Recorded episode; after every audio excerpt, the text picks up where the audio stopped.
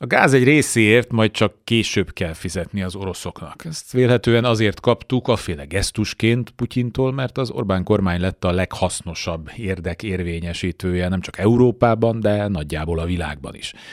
Rá voltunk szorulva, ez tény.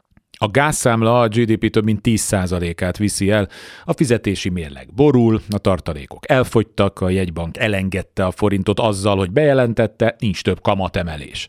A választások előtti 2000 milliárdos osztogatás még úgyis gigantikus lyukat ütött a költségvetésen, hogy most szépen vissza lesz szedve. Az élelmiszerek háromszor jobban drágultak, mint az uniós átlag. A kommunikáció még valahogy elketyeg. Azért nincs a tanároknak fizetésemelés, mert Brüsszel. Azért van infláció, mert Brüsszel és szankciók.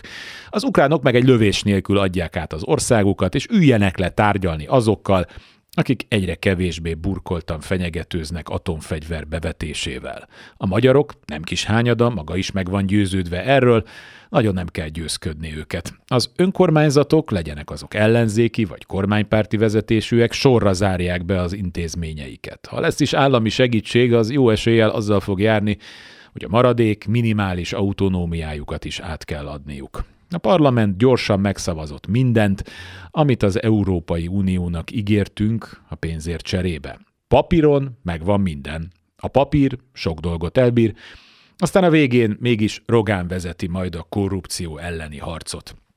Parádés lesz. Pasapark, zúgjon a hangod, Karmelita, felej neki. Aztán majd az országnak harmada újra éhengebed. Kárpát Iván vagyok, ez az Esti Gyors, a hírek után kezdünk.